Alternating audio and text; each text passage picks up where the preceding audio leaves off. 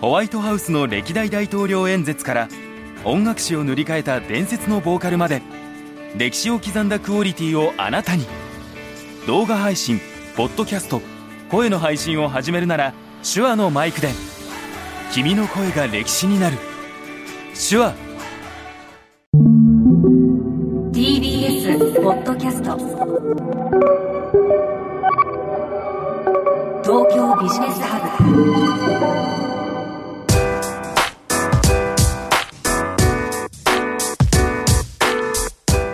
今注目するべきビジネストピックをピックアップしてビジネスリーダーに明日のヒントとしていただくプログラム東京ビジネスハブナビゲーターの野村貴文です。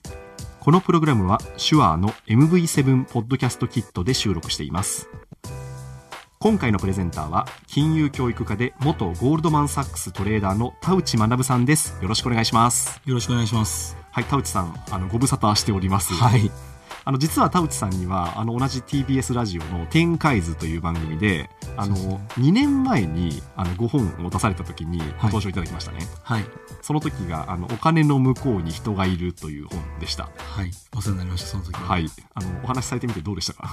いや、あの時は、はいあの、緊張しました。緊張しました緊張してました。初めてだったのでひ。ょっとしてその時以来の TBS ラジオのスタジオですかねえーっと、あ、そうですね。TBS ラジオ、はい、その時以来ですね。その時以来ですね、はいわかりましたで今回もまたあの本を出版されたんですよねはい、出版しました。はい「君のお金は誰のため」ということではい。これ小説なんですよね小説、ちょっと挑戦して、はい無謀ですけれども。いやいやそうですよね前作はどちらかというとビジネス書でして、はいあのまあ、まさにその金融トレーダーとしてのあのご経験っていうのをかなりその踏まえられた本だったと思うんですけど、はい今回はそのメッセージをさらにこうストーリー仕立てにしてはい。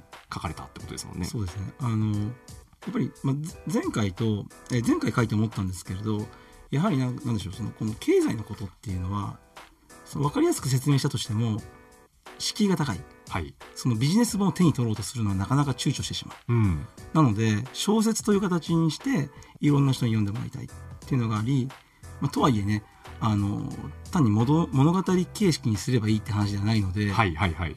2年間みっちり僕修行して、修行して、はい。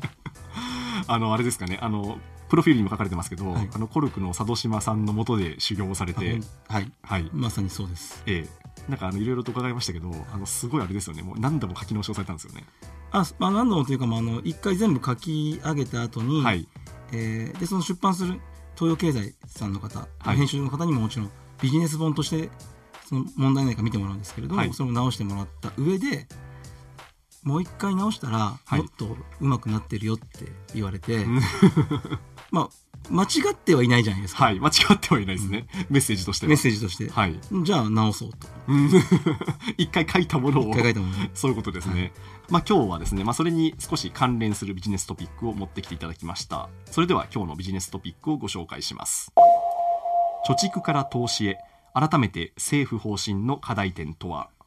ということで日本政府は貯蓄から投資へというスローガンのもと今投資運用立国を目指していますこの点についてですね改めて田内さんのお考えを聞かせていただこうと思うんですけど、まあ、まずその前提としましてこの貯蓄から投資へってまあ最近すごく聞くようになった言葉ですよね。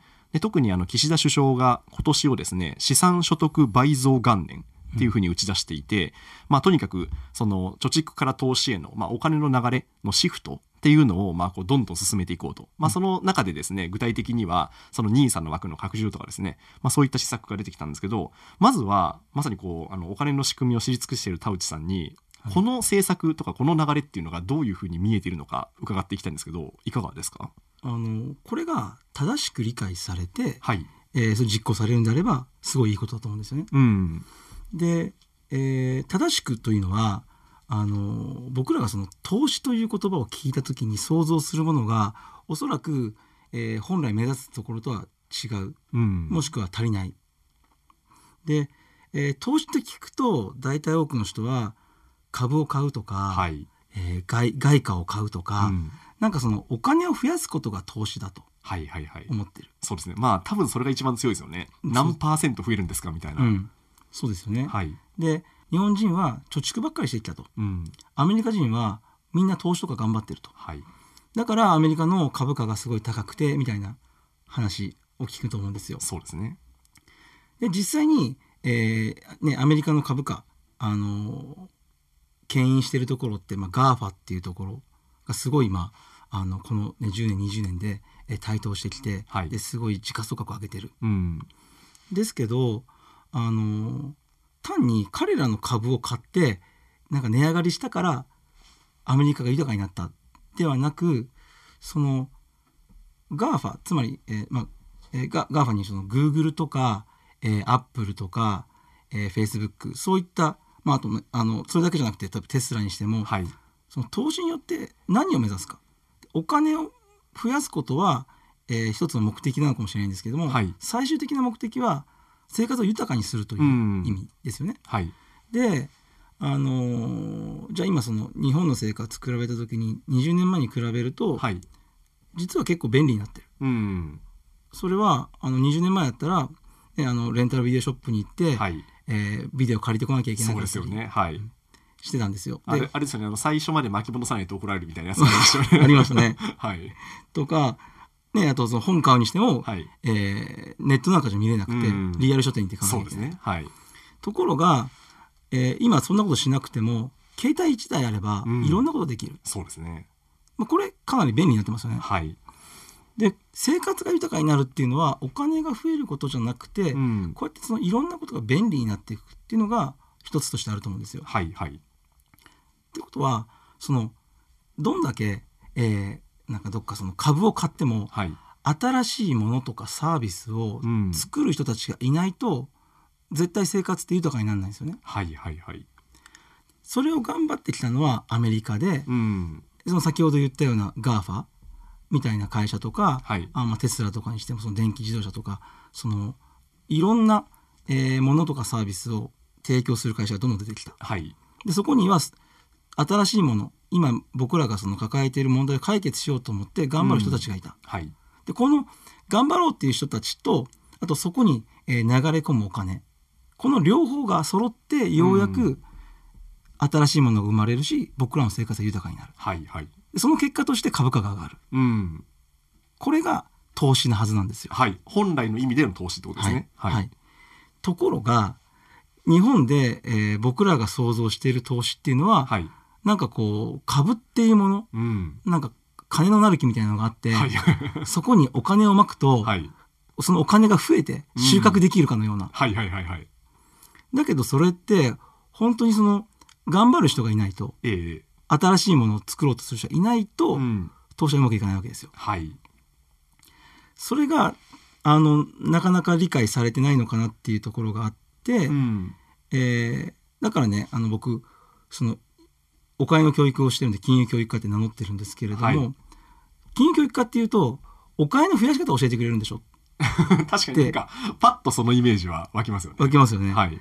だけどそれだけだとあの全体の生活変わらないので、はい。はい。実は頑張る人がいなきゃいけないしええ。その本当はそういうことをちゃんと中学生高校生の時に学ばないといけないと思って、うん。うん。それでその今回の、えー君のお金は誰のため」っていう本は、はあのお金を増やすことだけに偏りがちなうん。教育をえそれだけじゃなくてその受け取って頑張る人がいるんだよと、うん。うんそっち方向にならないと成長しないし、うん。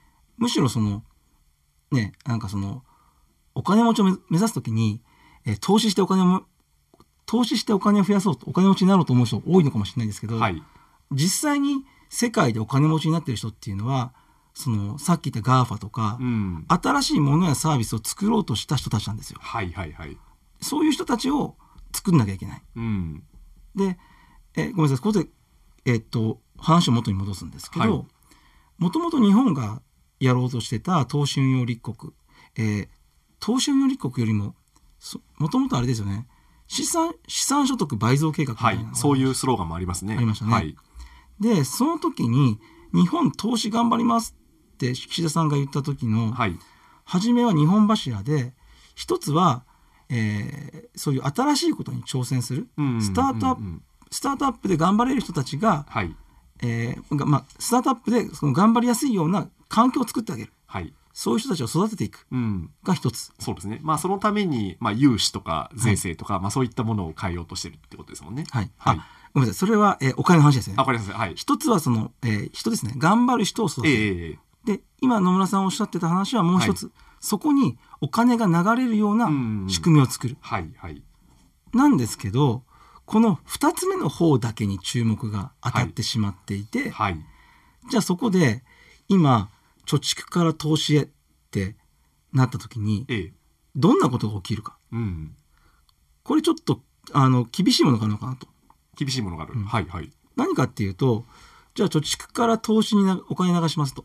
日本は、えー今まで、ね、その投資にお金が流れていませんでしたっていういうのは、僕はちょっと誤解があって、もし本当に日本に、その、すでになんでしょう、えーそういう魅力的なスタートアップがあって、えー頑張ってる人たちがいたのであれば、海外からの投資マネーいくらでも流れ込んできたはずなんですよ。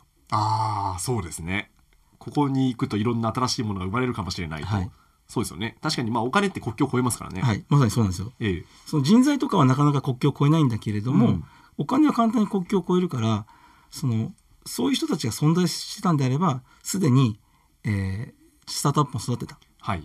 だけどもちろんそこでねいやでも自分のところは困ってるって人たちもいるんですよ。うん。それはその十分な、えーそのこ今後の計画とかどうやってビジネスを伸ばしていくとかそういったものが十分できてないから、はいお金が集まってないだけで、うん。それがしっかりしている会社には必ず、あの、お金が流れるように、もうみんな見てますからね、ファンドが。はい、はい、はい。ところが、じゃあそれがない状況で、えーその貯蓄から投資へ流れるってなると、そのお金どこに行くかっていうと、国内に流れる先がない。うん。あ、もちろんあれですよ。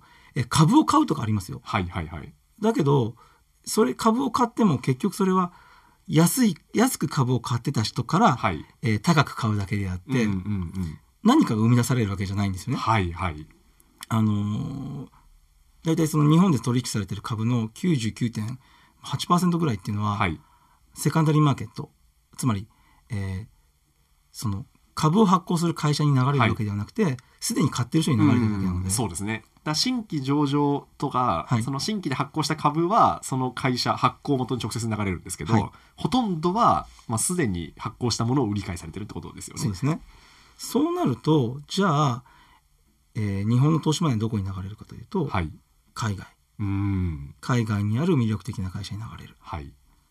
でそこでもちろんその海外に流れて、えー配当なり何なりもらうことで裕福になるかもしれないはい。ですがこれは全体の話であっておそらく何が起きるかというと外貨とかにその投資できるような人たちは、えーそういう投資によって外国への投資によってえー利益が増えるでしょうとはい。収益増えるでしょうところが外国外国のね、えー外貨を買うわけだから通貨安くなりますとそうですね。まあ、それは円安要因ですよね。円安要因ですはい。するとじゃあ、えー投資できない人たちはい。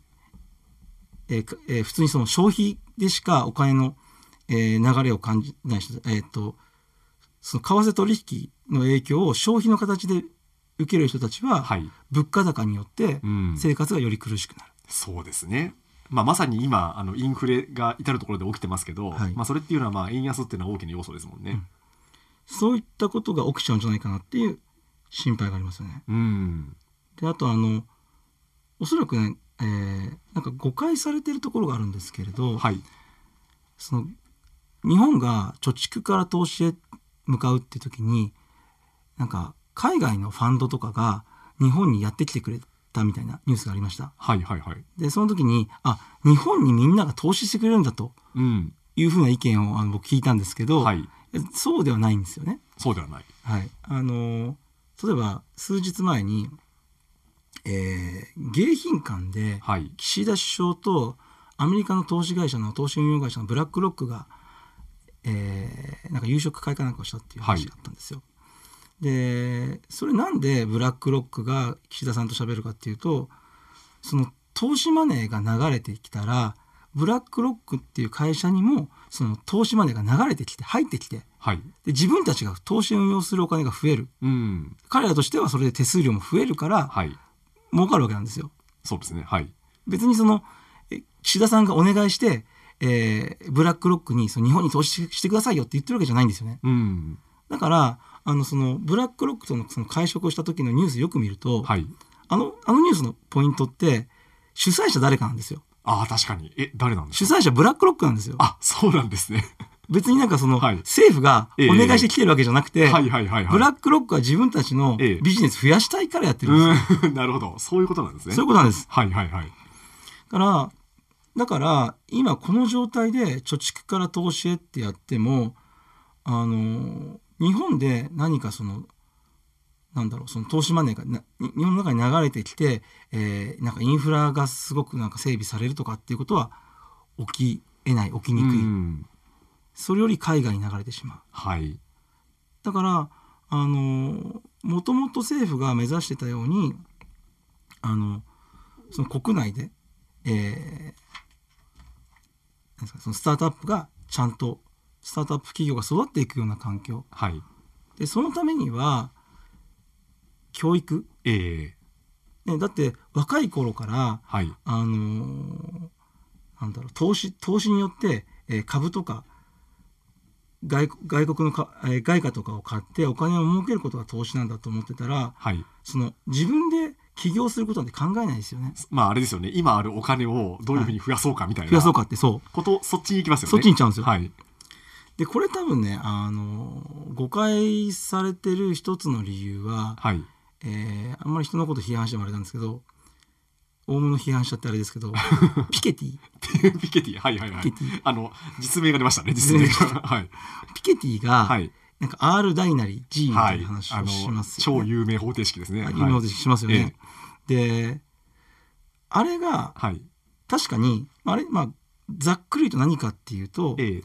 えー働いて頑張ってもらえるおうんうんう金んが、えーどれだけ増えていくかはい。っていう割合率とそれの成長率とあと自分が、えー投資してその資本家としてお金を入れてその利益が増えてるかどれだけ増えていくかっていうのを比べた時に後者の方が大きいですようん。これ否定しませんはい。だけどこの式からじゃあ自分で頑張るよりも、うん。投資頑張った方がいいっていうのは、はい。まあ、ここで投資は、えー、と狭い意味での投資ですね。はいまあ、お金を増やすという意味での投資ですね。はい。っていうとそれは違うんですよ。うんうん。なぜかというとこの式って、はい。あくまでも平均値なんですよね。はいはいはい。みんな、ええーその全体の中ではその資本家が取る割合が大きいから平均したらそうなりますよと。はい。で、えー投資によってお金を増やすその割合、まあ、平均値例えばじゃあ5%としましょうと。はい。すっごい頑張ってうん。5%多分超えれないんですよね。すごい頑張って。すごい頑張っても超えれない？はい。なんでかっていうとあのいやもちろんえ運が良くて、はいたまたまある年 10%20% って人いると思います、うん。あ、そうか。投資で5%を超えるっていうのはすごい難しいってことですね。はいはい。平均を超えるっていう平均超えるのは。はい。なぜかというと、ええプロが常に見ていて、うん。そういう人たちはもう常に新しい情報を見てはい。で自分がその他の人よりも、えー多く情報が知ってるところにより多く投資をするわけですよお金を入れるわけですよ、はいはい。でで実際に株が上がるか下がるかだけじゃなくて、えーベンチャーへの投資とかあったら、うんそのベンチャーをよく見なきゃいけないしそうですね。それなりの労力をすっごいかけてようやく、えーえーその儲けることができるでそれそういう人たちがいる中そのなんだろうそのその、えー金融市場をつぶさに見てる人たちがいる中で平均を超えるって、はい本当プロの世界うーん。そうですね。でそうじゃなく、はい。あの日経新聞をパラパラっと見たり、えええ誰々がこの、ねえー暗号通貨がいいいって言ってるよとい。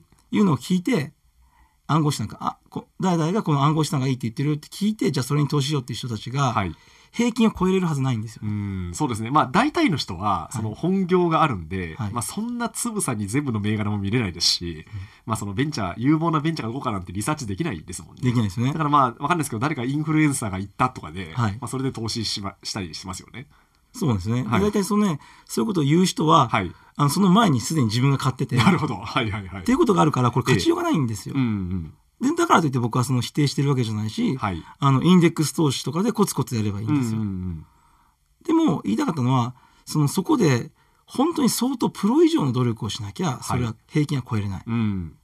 だけど一方でもう一つその自分が働くことによってはい。得られる収益はうんうん。簡単に平均超えれます頑張ればうん。だって世の中で、ね、頑張っていない人もいるわけだし、はい。そうするとじゃあどっちを頑張ったらいいかっていうと、はい。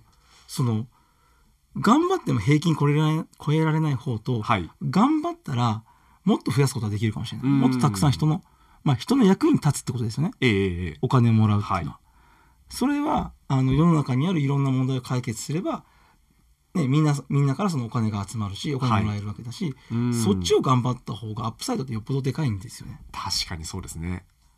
だけどなんかこうそういう社会の仕組み、ええ僕ら知らないわけですよはい。で何が起きるかっていうとあのねまあ僕もそうですけども、ええなんかいい学校入って、はいはいはいねいい会社入って、ええいい席に座ればいいんだって思っちゃううん。一方でアメリカの、えー例えばスタンフォードとか行ってる人たちは、はいそうじゃなくて自分で会社を起こした方がいいんだって分かってうるわけですよ。ん。これ結構大きな違いですよね。確かにそうですね。